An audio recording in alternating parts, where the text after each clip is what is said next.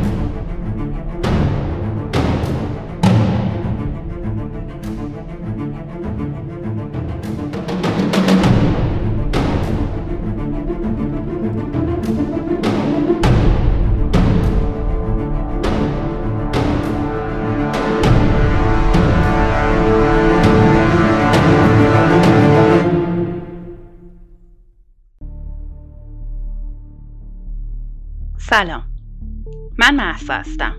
به پادکست وسواس جنایت خوش اومدید. مثل همیشه این اپیزود هم مناسب بچه‌ها و افراد حساس نیست. اپیزود 14، مردی که بعد از مرگ هم جنایت میکرد.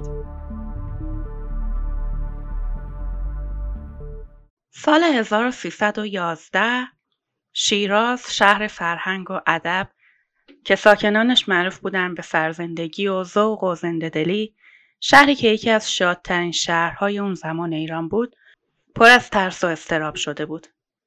همین که چند نفر دور هم جمع می شدن، موضوع صحبتشون مرگ‌های دلخراش و گم شدن زنان و دخترانشون بود.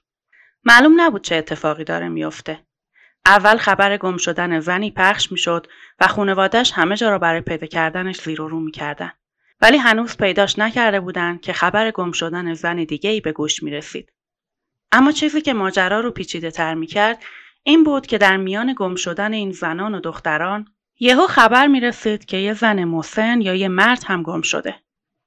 توی اون زمان انگار هر از گاهی یه بیمار روانی یا دیوونه‌ای آرامش جامعه رو به هم می ریخت. اما این دیوونه‌ها فقط زنان زیبا و جوان رو شکار می کردن.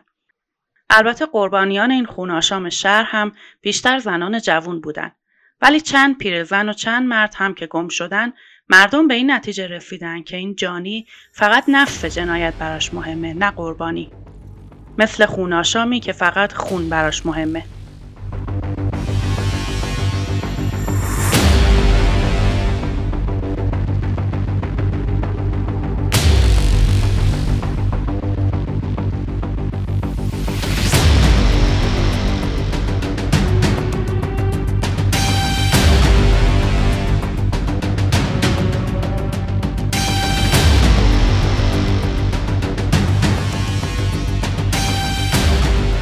پلیس درمونده شده بود. نه رد پایی، نه جنازه‌ای، نه خبری. مردم می‌ترسیدن جاهای خلوت برن. کمتر تنها از خونه بیرون می‌اومدن. شب‌ها در خونه‌ها رو قفل می‌کردن. پاییز سال 1314 خبر رسید عامل اصلی این جنایت‌ها پیدا شده. خبر مثل بمب در شیراز صدا کرد. ده‌ها جنازه از خونه‌ای با نمای مرمر سیاه در محله لب آب پیدا شد. زیرزمین خونه در واقع گورستان قربانی ها بود. اون خونه هر روز صدها مراجع داشت. چون سیف القلم کسی که اون خونه رو اجاره کرده بود خودش رو دکتر معرفی کرده بود و چندین استفاده از اون خونه میکرد. قسمتی از خونه مطب بود و یه قسمت آتلیه عکاسی بود. اتاقی برای استراحت و گذراندن اوقات فراغتش و زیرزمین که قبرستون بیچارهایی بود که به دست اون کشته شده بودن. روزی که قرار بود سیف القلم اعدام بشه، هزاران نفر جمع شده بودن. مردم میخواستن به چشم خودشون ببینن که کسی که 2 سال آرامش رو ازشون گرفته بود، مجازات میشه. بعضی از زنهایی که اونجا بودن بارها به مطبش رفته بودن، به امید درمان نازایی و مادر شدن. و کسایی که بارها رفته بودن تا عکس یادگاری بگیرن. هیچ کس باور نمیکرد که قاتل مخوف شهر دکتری باشه که از نظر اونها بسیار حاضر بود. مردی خوشقد و قامت و خوشرو با چهره مهربان و خندان چطور میتونست این جنایات وحشتناک رو انجام بده؟ ساعت نزدیک 10 صبح بود که سیف القلم رو برای اعدام به میدون شهر آوردن. اون با موهای کوتاه و چهره آروم و رنگ پریده شباهتی به یه آدمکش سنگدل نداشت. سیف القلم شلوار سفید و گشاد و پالتو سیاهی پوشیده بود. مردم انتظار داشتن اظهار پشیمونی کنه. وقتی طناب دار رو به گردنش انداختن میلرزید. این لرزش از سرمای هوا نبود، از ترس بود. کسی که از لحظه جون دادن آدما عکس گرفته بود، حالا خودش از ترس مردن میلرزید. طناب رو دور گردنش انداختن. طناب کشیده شد و راه نفسش بند اومد. حالا دیگه میدون شهر در سکوت مطلق فرو رفته بود. بعد از چند دقیقه زانوهاش خم شد و دهانش باز موند و زبون خوش شدش از گوشه لبش بیرون زد. اما سیف القلم کی بود؟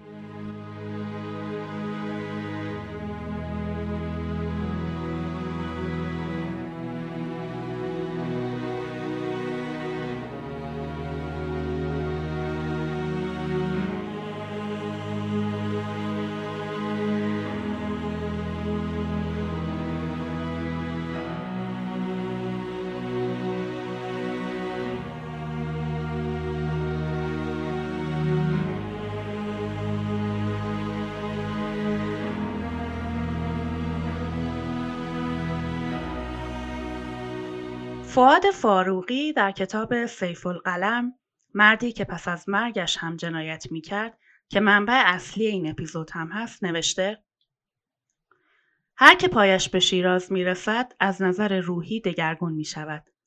آب و هوای شیراز جذبش میکند. تحت تاثیر مردم شعر دوست و ذوق پرورش قرار میگیرد. به سروده های شورانگیز شاعران دل میبندد. به زیارت مزار سعدی و حافظ میرود. فاتحه‌ای برای آنان و نیز برای شوریده و دیگران می‌خواند. پس چه عاملی وجود داشت که سیف القلم در چنین شهری که آدم‌های خشک و جدی هم لطافت طبعی می‌یابند جنایت پیشه کند؟ کلا فاروقی توی این کتاب انقدر از شیراز و مردمش خوب میگه که آدم به وجد میاد. البته من به عنوان یه شیرازی احتمالاً بیشتر به وجد میام، ولی کلا توصیفات زیبایی از شیراز و شیرازی‌ها میگه. توی اون سالا اینطوری نبود که مثل الان همه جا پر از دانشگاه باشه و یه عالمه رشته‌های مختلف دانشگاهی وجود داشته باشه. برای همین افراد پولدار برای تحصیل به کشورهای دیگه میرفتن. بعد به ایران برمیگشتن و توی روزنامه‌ها آگهی میدادن که درسشون تموم شده و برای خدمت به کشور، مثلا در رشته پزشکی یا مهندسی، به ایران برگشتن. بعضیاشون هم توی کشورهای غربی دنبال عیش و نوش خودشون میرفتن و وقتی پولشون تموم میشد یه مدرک جعلی میخریدن و بعد هم برمیگشتن و یه آگهی توی روزنامه میدادن و تمام. نظارت خاصی هم وجود نداشت. به همین خاطر به راحتی با مدرک جعلی کارشون رو شروع میکردن. سیف القلم هم جزو همین موارد بود. وقتی سال 1312 به شیراز اومد، این آگهی همراه با عکس دکتر وکیلی، سیف القلم چاپ شد. چندی پیش جناب آقای دکتر وکیلی که یکی از مفاخر علمی و فرهنگی کشور و از جمله استعدادات درخشان این عصر خجسته هستند، تحصیلات خود را در رشته‌های پزشکی و روانپزشکی در دارالفنون‌های عالیه کشورهای راقیه، یوروپ و امریک و هندوستان به پایان رسانده و مدتی برای تلمس در رشته‌های وسیعه گیاه درمانی و هوموپاتی در کشور خارق‌العاده هند به سر بردند، به ایران مراجعه فرمودند. آقای دکتر وکیلی دارای نژاد ایرانی هستند و از پدری محترم و اهل دانش و حکمت، یعنی مرحوم خلداشیان جناب آقای عبداللطیف، و مادری محترمه و مفخمه از ایرانیان مقیم عراق عرب به دنیا آمدند. مطب ایشان در محله لب آب شیراز از مدتی پیش دایر شده است و مخاررات محترم را میپذیرند. ما بازگشت این فرد تحصیل کرده و متخصص را به کشور به حضور مردم معارف پرور تبریک عرض میکنیم. کشورهای راقیه یعنی کشورهای پیشرفته. تو این آگهی گفته شده که دکتر سیف القلم برای معاینه زنان آمادگی داره، ولی اشاره‌ای به مردان نشده، در حالی که چند تا مرد هم جزو قربانیاش بودن. البته که این آگهی کاملا دروغ بود، چون اون اصلا دانشگاه نرفته بود. مردم اصلا از خودشون نمیپرسیدن با این سن کم، اون موقع 24 سالش بوده، چطوری این همه تخصص گرفته. به هر حال بعد از این آگهی یه عالمه زن هر روز به مطب و آتلیه‌اش میرفتن. اما مردم نه از جعلی بودن هویتش خبر داشتن و نه از تلگراف پلیس هند. متن تلگراف پلیس هند این بود: تلگرام از پلیس سرتاسری هند بریتانیا به ادارات پلیس پرکنه ها. پرکنه یعنی مملکت و مجموعه چند ایالت توی هند در زمان اشغال هند توسط انگلستان. و ایالات کل کشور: پلیس مملکتی دکن، پلیس مملکتی کشمیر، میسور، بهوپال، کوالیار و ادارات پلیس ایالتی ایالات اندور، ریوه، دهار و اسم یه عالمه ایالت دیگه هم میارن توی تلگراف. مشخصات مرد 24 ساله ارسال می شود. نام: محمد علی. نام خانوادگی: وکیلی. شهرت: صاحب سیف القلم. نام هندی که خود را بدان معرفی می کند: دکتر کانیشکا، شعبده باز. نام پدر: عبداللطیف، متولد هندوستان. مشخصات چهره: لاغرندام، قد بلند، سبزه، خوشتیپ. به زبان‌های هندی، اردو، فارسی و انگلیسی صحبت می‌کند. کت و شلوار سفیدی می‌پوشد و کراوات می‌زند. ادعا می‌کند که از علم طب سررشته دارد و خود را طبیب زنان و متخصص نازایی درمانی معرفی می‌کند و دارویی به اسم آبزنگی به مردم عرضه می‌کند. محل سابق سکنا و مطب: کلکته، خیابان امپریال، خیابان فرعی رنجیت، بلاک 165، طبقه 3. این شخص قاتل خطرناک و سادیست بیرحمی است. معمولاً با چند نفر افغانی که یکی موسوم به محمد حسین صوبدار، شخص خطرناک و دارای پرونده جنایت است، مسافرت می‌کند. در هر کجا که دیده شده دستگیر و به دهلی انتقال یابد. ضمناً هر گونه اطلاعات متفرقه درباره وی را سریعاً به این سرکمیسر اطلاع فرمایند. سرکمیسر جنایی پلیس سرتاسری، مسکنه 20 اوت 1928. سیف القلم معمولاً قربانی‌ها را در اولین ملاقات نمی‌کش. اون دفترچه‌ای داشت و اسم کسایی که انتخاب کرده بود رو می‌نوشت و وقتی اونا رو می‌کشت روی اسمشون خط می‌کشید. مردم شیراز نمی‌دونستن که این آدمی که درباره کاردانی و حاضر بودنش حرف می‌زنن 28 نفر رو تو هند کشته. محمد علی وکیلی، ملقب به سیف القلم، برای انجام جنایات وحشتناکش به هر کاری دست می‌زد.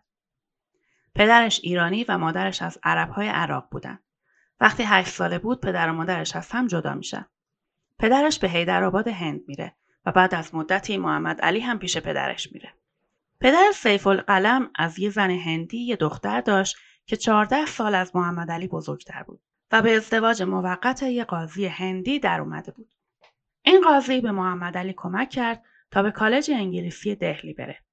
تا کلاس 11 هم اونجا بود و بعد اخراج شد. اینا گفته های خود سیف القلمه که توی دادگاه گفته. اون گفته توی دوران تحصیلش با یکی از مرتاسهای پنجابی آشنا میشه و مدت 3 سال تحت تعلیمش بوده و به نیروی مانیتیزم مسلط شده. مانیتیزم با هیپنوتیزم فرق داره. شبیه اون کارهایی که با دست انجام میدن و مثلا بیماری‌ها رو درمان میکنن. یعنی یه جورایی از مغناطیس طبیعی بدن استفاده میکنه. اون میگه این قدرت رو پیدا کرد که خواسته خودش رو به دیگران تحمیل کنه. خودش میگه همه تغییرات روحی روانیش مربوط به دورانیه که پیش این مرتاز پنجابی آموزش میدیده. اون مدعی بود که هیپنوتیزم هم بلده و میتونه با نگاهش اونا رو به خواب مصنوعی ببره و بعد اونا رو به کارهای مختلفی واداره و بعد از بیدار شدن هم یادشون نمیاد چیکار کردن. ظاهراً سیف القلم از نوجوانی جنایت انجام میداده. بین سالهای 1923 و 1924 توی هند وحشت زیاده ایجاد کرده بود. اون با صوبدار و چند تا افغانی دیگه جنایت انجام میداده. اونا نیاز به پول داشتن. توی یه خونه خرابه بیرون دهلی زندگی میکردن و راننده‌های ماشین‌های کرایه‌ای رو میکشتن. رنگ و پلاک ماشین‌ها رو عوض میکردن و از این راه درآمد هنگفتی در می‌آوردن. روزنامه‌های هندی تعداد کشته شده ها را 33 نفر نوشتن که همشون راننده ماشین‌های کرایه‌ای بودن و با ضربه به سر یا سیانور کشته شده بودن. مردم هند مدت‌ها سیف القلم را به نام کانیشکا میشناختن. شعبده‌بازی که با کارهاش همه رو شگفت زده می‌کرد. بعداً اون تونست در تماشاخانه امپریال دهلی به عنوان شعبده‌باز مشغول به کار بشه. شعبده‌بازی که قادر بود در برابر بیش از 400 نفر انسانی رو سر ببره و دوباره زنده کنه.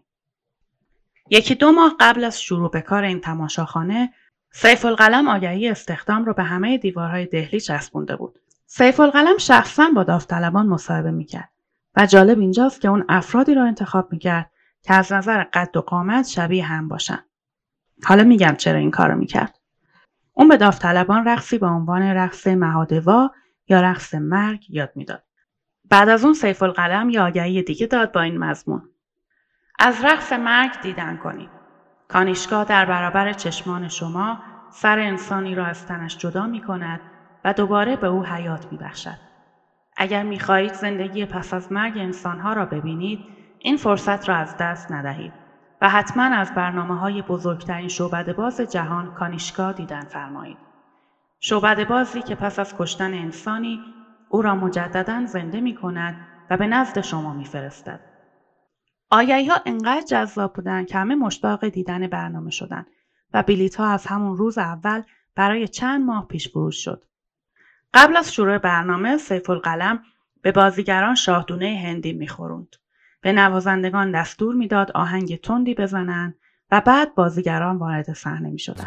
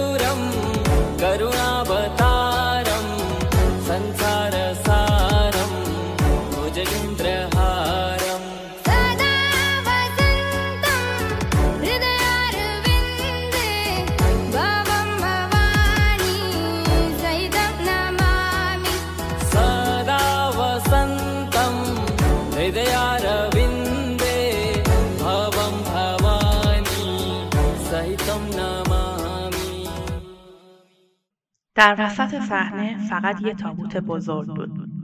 تابوتی مربعی به طول و عرض 2 متر. در گوشه ای از صحنه کنده یه درخت تنومند به ارتفاع 1.5 متر و قطر 30 سانتی متر قرار داشت. با اوج گرفتن صدای موسیقی بازیگران وارد صحنه شدند و به رقص پرداختند. مجموعه‌ای از حرکات و چرخش‌های سریع دست و پا با پرش‌های منظم رقص 1/2 ساعت ادامه داشت و بالاخره کانیشکا وارد شد. با ورود او نوازنده ها دست از کار کشیدند. همه رقاص ها لباس سفید داشتند، اما کانیشکا سر تا پا مشکی پوش بود و شمشیری به دست داشت. یک شمشیر تیز عربی با تیغه براق و قوسدار، و رقص در سکوت ادامه داشت. یکی از رقاص‌ها بعد از سر دادن فریادهای مستانه به سمت کنده درخت رفت و سرش رو روی اون گذاشت. سیف القلم رقص کنان به اون نزدیک شد. به سرعت شمشیر را بالا برد و با قدرت هرچه تمامتر سرش را از تنش جدا کرد. لباس مرد رقاص سرخ شده بود و کانیشکا همچنان میچرخید و میرقصید و از تیغه شمشیرش خون میچکید. بقیه رقاص‌ها تن بی سر رو در تابوت انداختند و رقص کنان به طرف سر بریده رفتند. یکی از رقاص‌ها سر رو برداشت و به جلوی صحنه آمد. چند نفر از تماشاچی‌ها کم مونده بود سکته کنند. همه نفس‌ها در سینه حبس شده بود. هیچ صدایی از کسی در نمی‌آمد. رقاص‌ها سر بریده رو دست به دست کردند و در تابوت انداختند. ناگهان دوباره صدای موسیقی فضا رو پر کرد. سیف القلم چرخی زد و خودش رو به تابوت رسوند. یهو تغییر حالت داد. حرکاتش شبیه جادوگران شد. صداهای از دهنش بیرون می آمد و گاهی دستش رو به داخل تابوت می برد. اوج نمایش اونجا بود که رقاص کشته شده در میان تابوت قطع علم کرد. مثل آدم‌های گیج نگاهش رو به نقطه دوخت. از تابوت بیرون اومد و خرامان تا قسمت جلوی صحنه اومد و تعظیم کرد. تشویق تماشاچی‌ها تمومی نداشت. چند دقیقه بعد کف صحنه شکافته شد و تابوت به زیر زمین منتقل شد و بعد کانیشکا با رقاصان به برنامه ادامه دادند. با این تفاوت که رقص مرگ جاش رو به رقص شادی داد.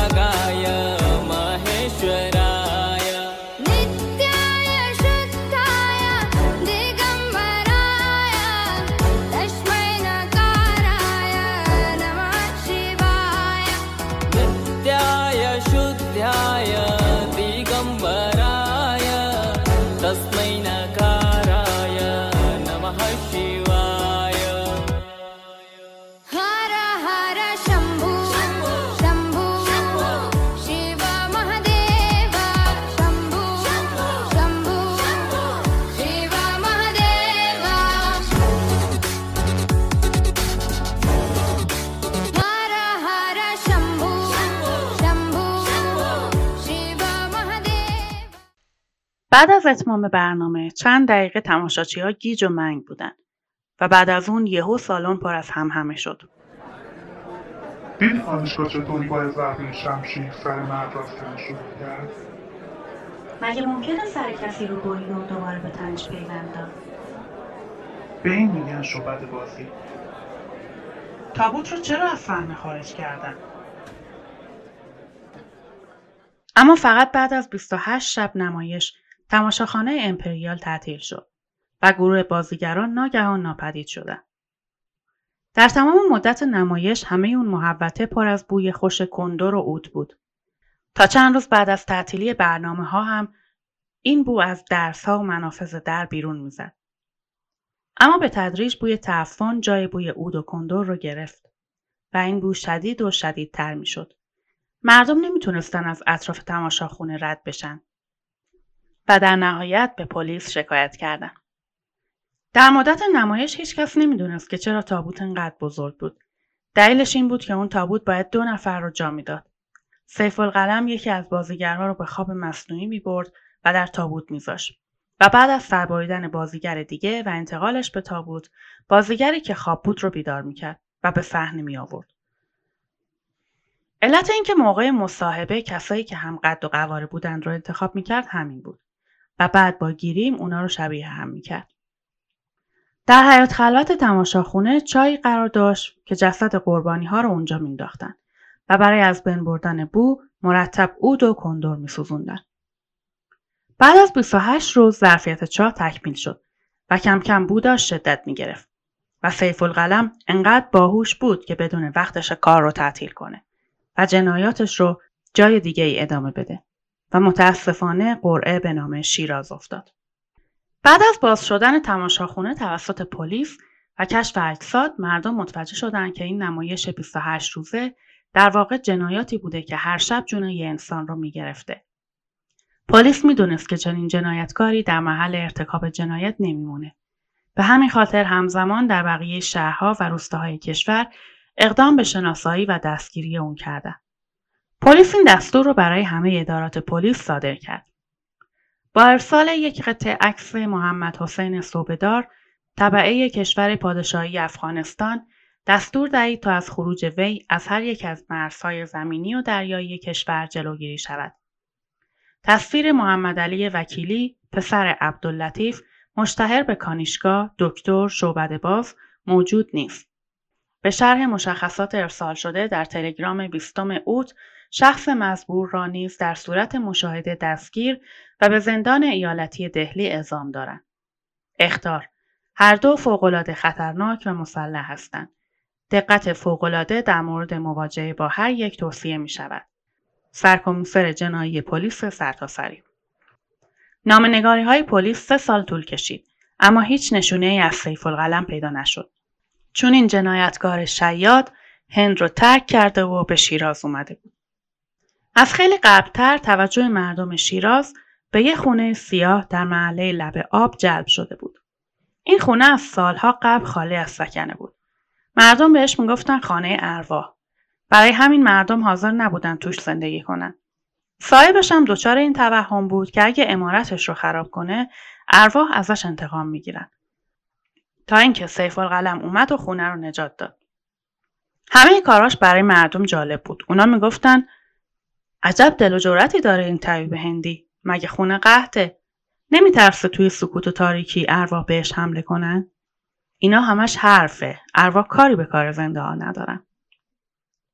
سیف القلم از همون اول با اجاره کردن این خونه معروف شد و برای اینکه متفاوت باشه بیشتر وقتها با لباس هندی ظاهر میشد. اجاره خونه سیاه یه نفع دیگه هم برای سیف القلم داشت. صاحب خونه برای اینکه نشون بده ارواح توی اون خونه نیستن، خونه رو با کمترین قیمت بهش داد. سیف القلم 2 تا تابلو جلوی خونه نصب کرد.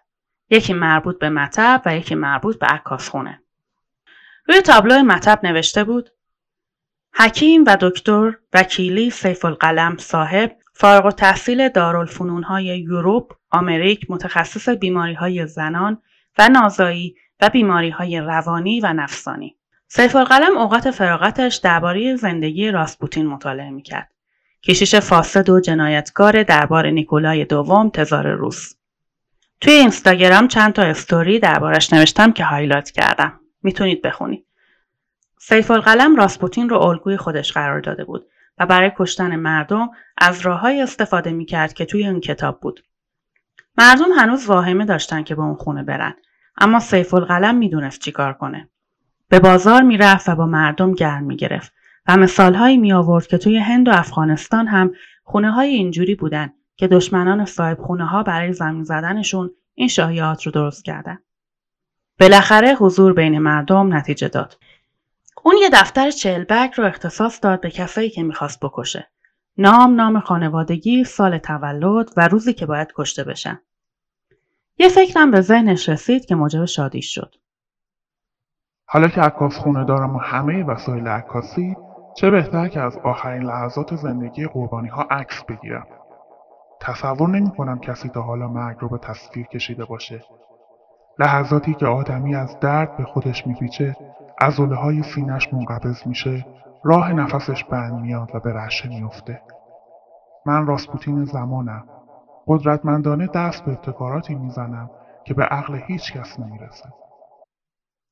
سیف القلم 2 تا معجون درست کرد. یکی با قدرت تخریبی فوق‌العاده و دیگری با تاثیر کم. شربت دوم رو برای مریض‌های ساخت که احتمال میداد به تنهایی پیشش بیان. اون میخواست این بیماران دچار مرگ تدریجی بشن تا بتونه زجر و عذابشون رو ببینه و از صحنه‌های جون کندنشون عکس بگیره.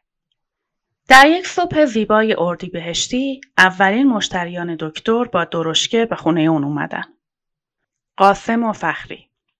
قاسم آرایشگر بود و به جز اون کارهای مثل کشیدن دندون هم انجام میداد و سیف القلم پیشتر توی بازار دیده بودش. قاسم ازش خواسته بود با همسرش برای مشکلی که داشتن پیشش برن. اونا بعد از کمی حرف زدن و خوردن چای با معجونی که دکتر توش ریخته بود و گرفتن عکس یادگاری برای تفریح و خوردن نهار به سمت دروازه قرآن رفتن. حضور مردی با لباس هندی کنار قاسم و فخری توجه مردم رو جلب میکرد. این 2 نفر کم کم با سیف القلم صمیمی‌تر شدن و با اون پیشنهاد دادن که ازدواج کنه. سیف القلم میدونست تا وقتی مجرده زنان تنها به مطبش نمیان و اون نمیتونه اونا رو به قتل برسونه. برای همین پذیرفت و قاسم و فخری دختری رو بهش معرفی کردند و اون ازدواج کرد. داستان معرفی این دختر و جریاناتی که اتفاق افتاده همه تو این کتاب اومده. خیلی هم جذابه. اگه دوست دارید میتونید بخونید. سیف القلم داروهایی به مردم میداد که سریع اثر میذاشتن. ترکیبی از شاهدونه هندی و گیاهان دیگه که به سرعت سوزش معده و خارش پوست رو خوب میکردن و در بیشتر مواقع پریود زنها رو عقب مینداختن و اینجوری اونا فکر میکردن که بالاخره دارن مادر میشن. دیگه سیف القلم بین اهالی شیراز معروف شده بود و مردم به طور عجیبی به اون اعتماد داشتن. اولین قربانی سیف القلم زنی رقاص به نام سلیمه بود که در شب عروسی سیف القلم مجلس رو گرم کرده بود. میونه دخترون ماه منیر جنون، چه زیبایی الهی که نمیری جنون، دلم عاقبت بردی به هر سو جنون، چه زیبایی الهی که نمیری جنون، چه زیبایی الهی که نمیری جنون.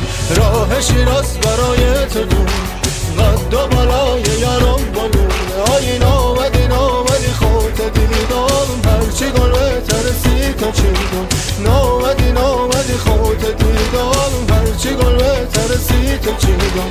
راه شیراز برای تو بود، قد و بالای یارم بود، آیین آمدین آمدی خودت دیدم، هرچی گل بترسی تا چیدم، نامدی نامدی خودت دیدم، هرچی گل بترسی تا چیدم. از این شهر قریب آزار و غمساز جنون، به امید تو می آیم به شیراز جنون، میگردم در بدر کوچه به کوچه خودم، مگر یک بار دیگر بینمت باز جنون، مگر یک بار دیگر بینمت باز جنون.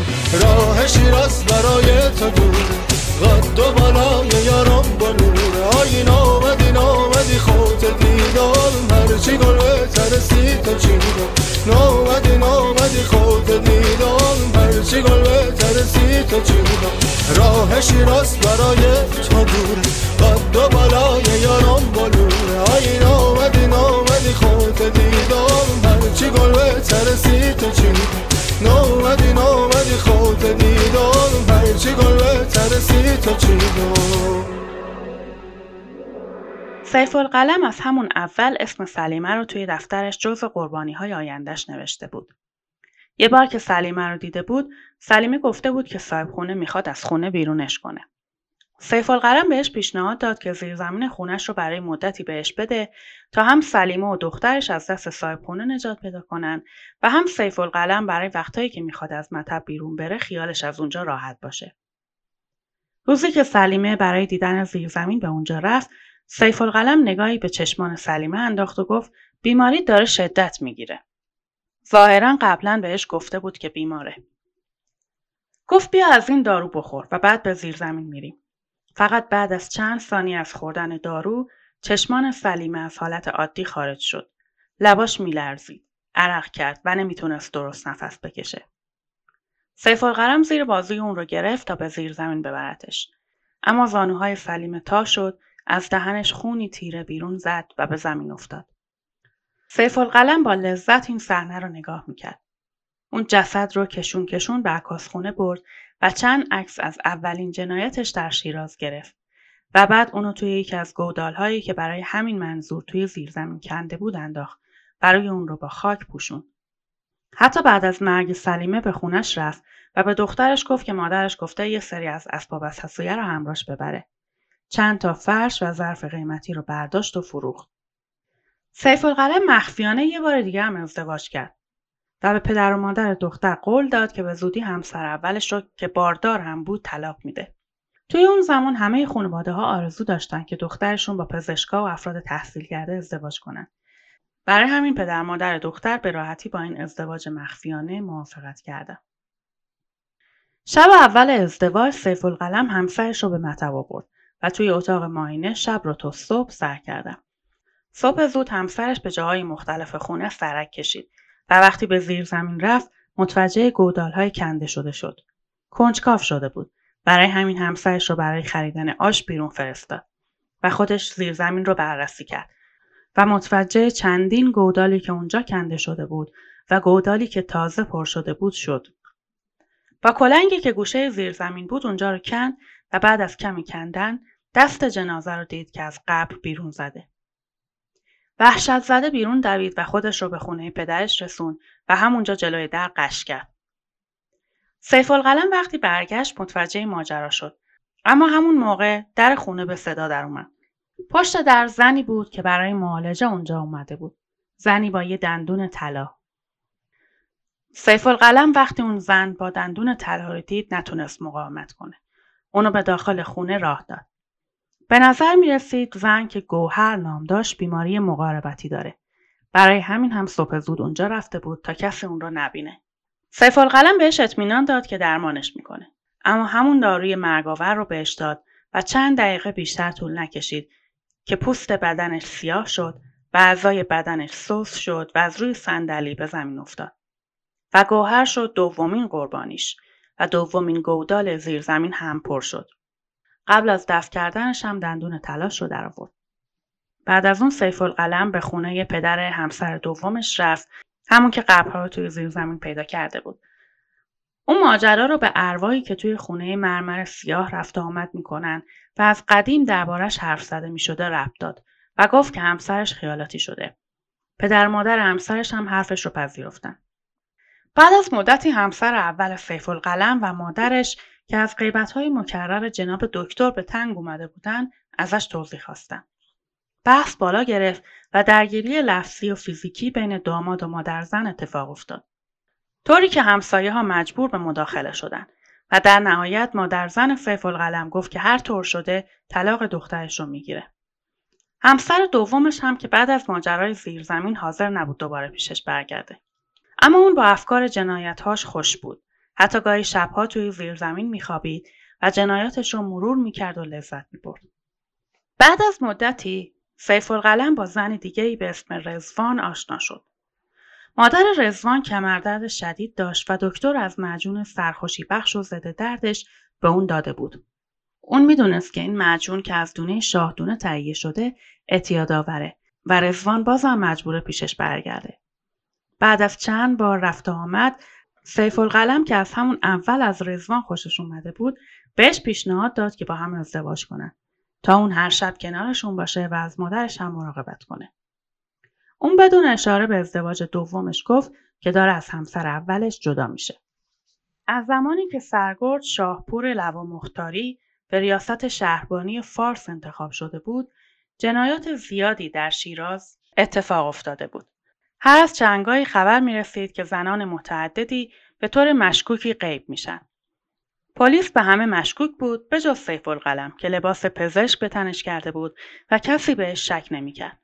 سرگرد لوا مختاری از جانب تهران تحت فشار قرار گرفته بود.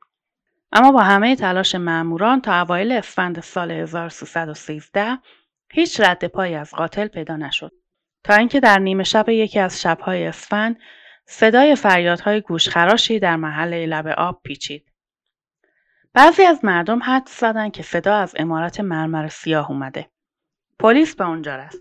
در اتاق معاینه لکه‌های خون وجود داشت. کف زیرزمین عمارت هم ناهمواری‌هایی وجود داشت و معلوم بود که اونجا کنده شده و دوباره پر شده.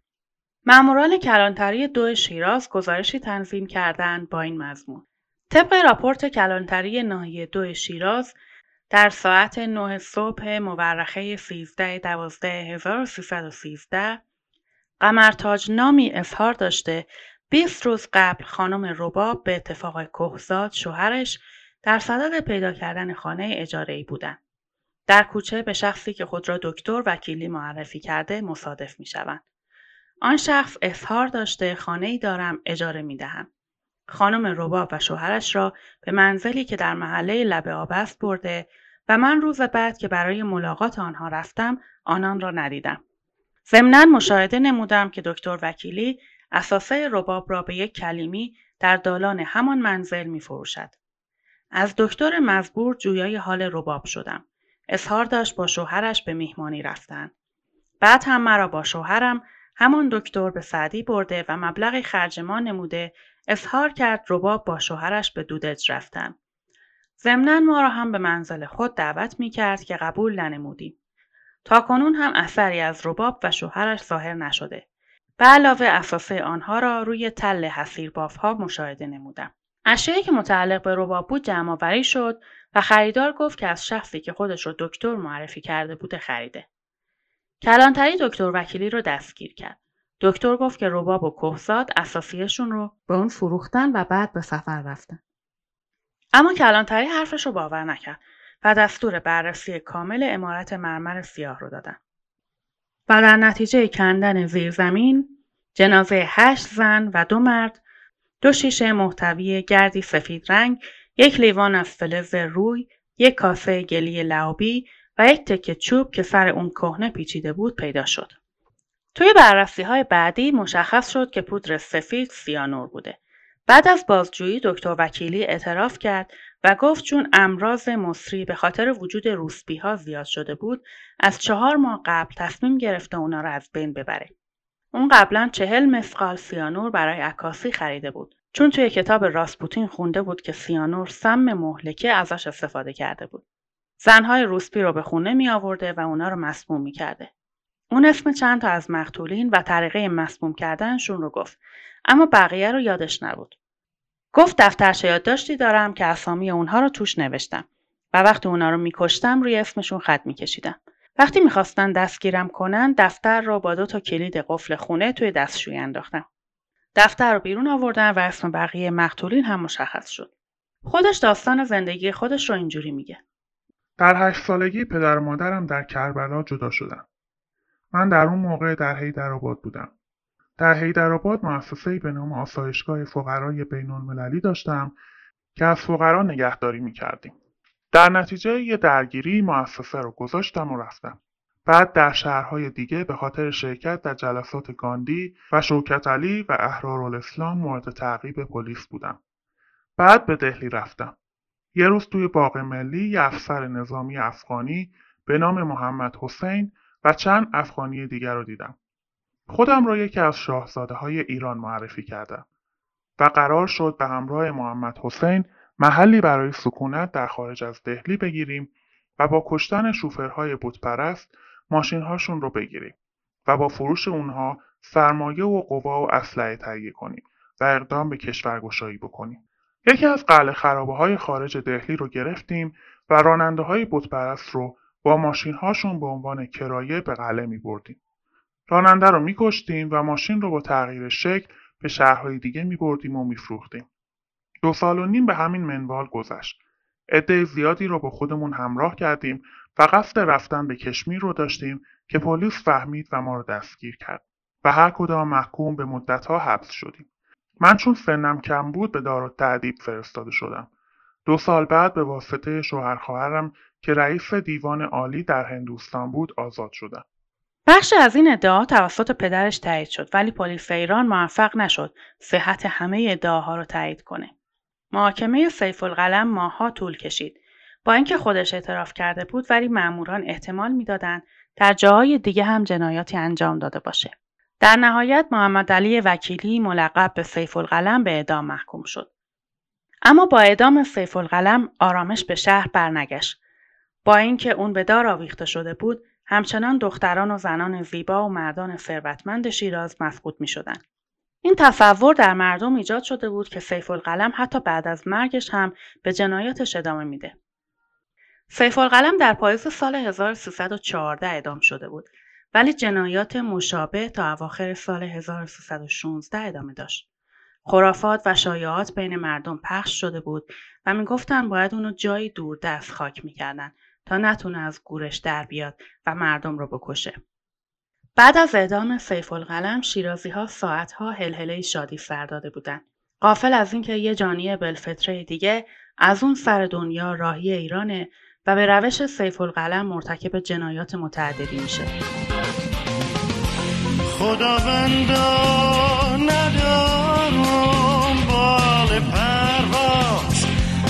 بازی گوشم جان شیراز شیراز شیراز شیراز به یاد شیراز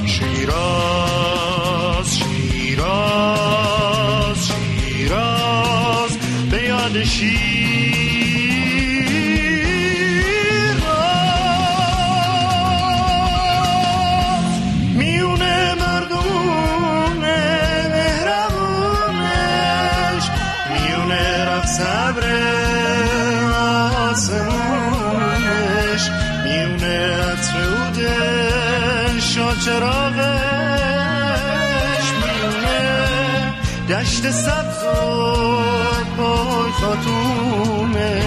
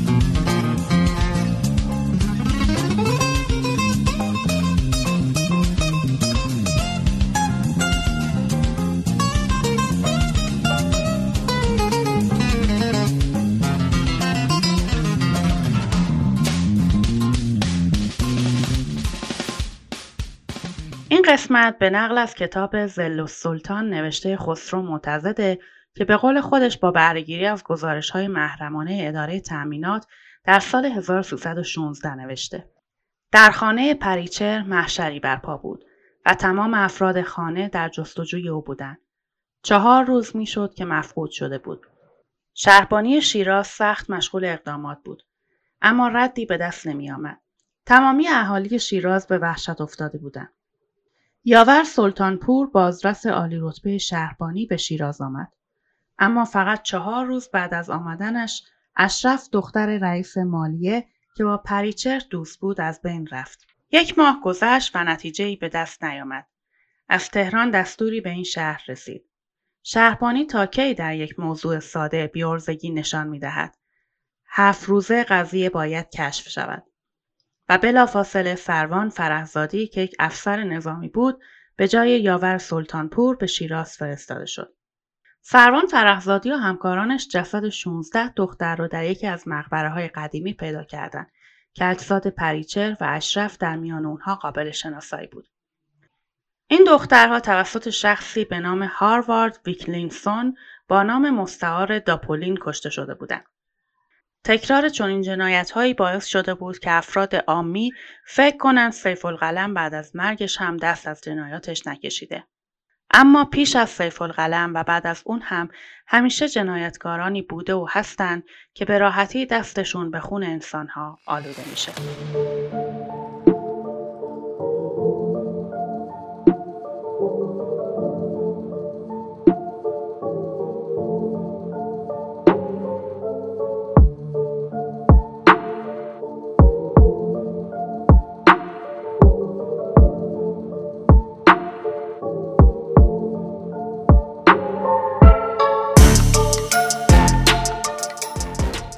چیزی که شنیدید اپیزود 14 پادکست وسواس جنایت با عنوان مردی که پس از مرگ هم جنایت می‌کرد بود. امیدوارم از شنیدن این قسمت لذت برده باشید و ما رو توی قسمت‌های بعد هم همراهی کنید. آدرس تلگرام و اینستاگرام پادکست توی توضیحات اپیزود اومده. همینطور لینک حامی باش رو هم می‌تونید توی توضیحات اپیزود ببینید. اما همینطور که می‌دونید بهترین حمایت برای ما معرفی پادکست به دوستاتونه. ممنون که ما رو به دیگران معرفی میکنید و سپاس از همراهیتون.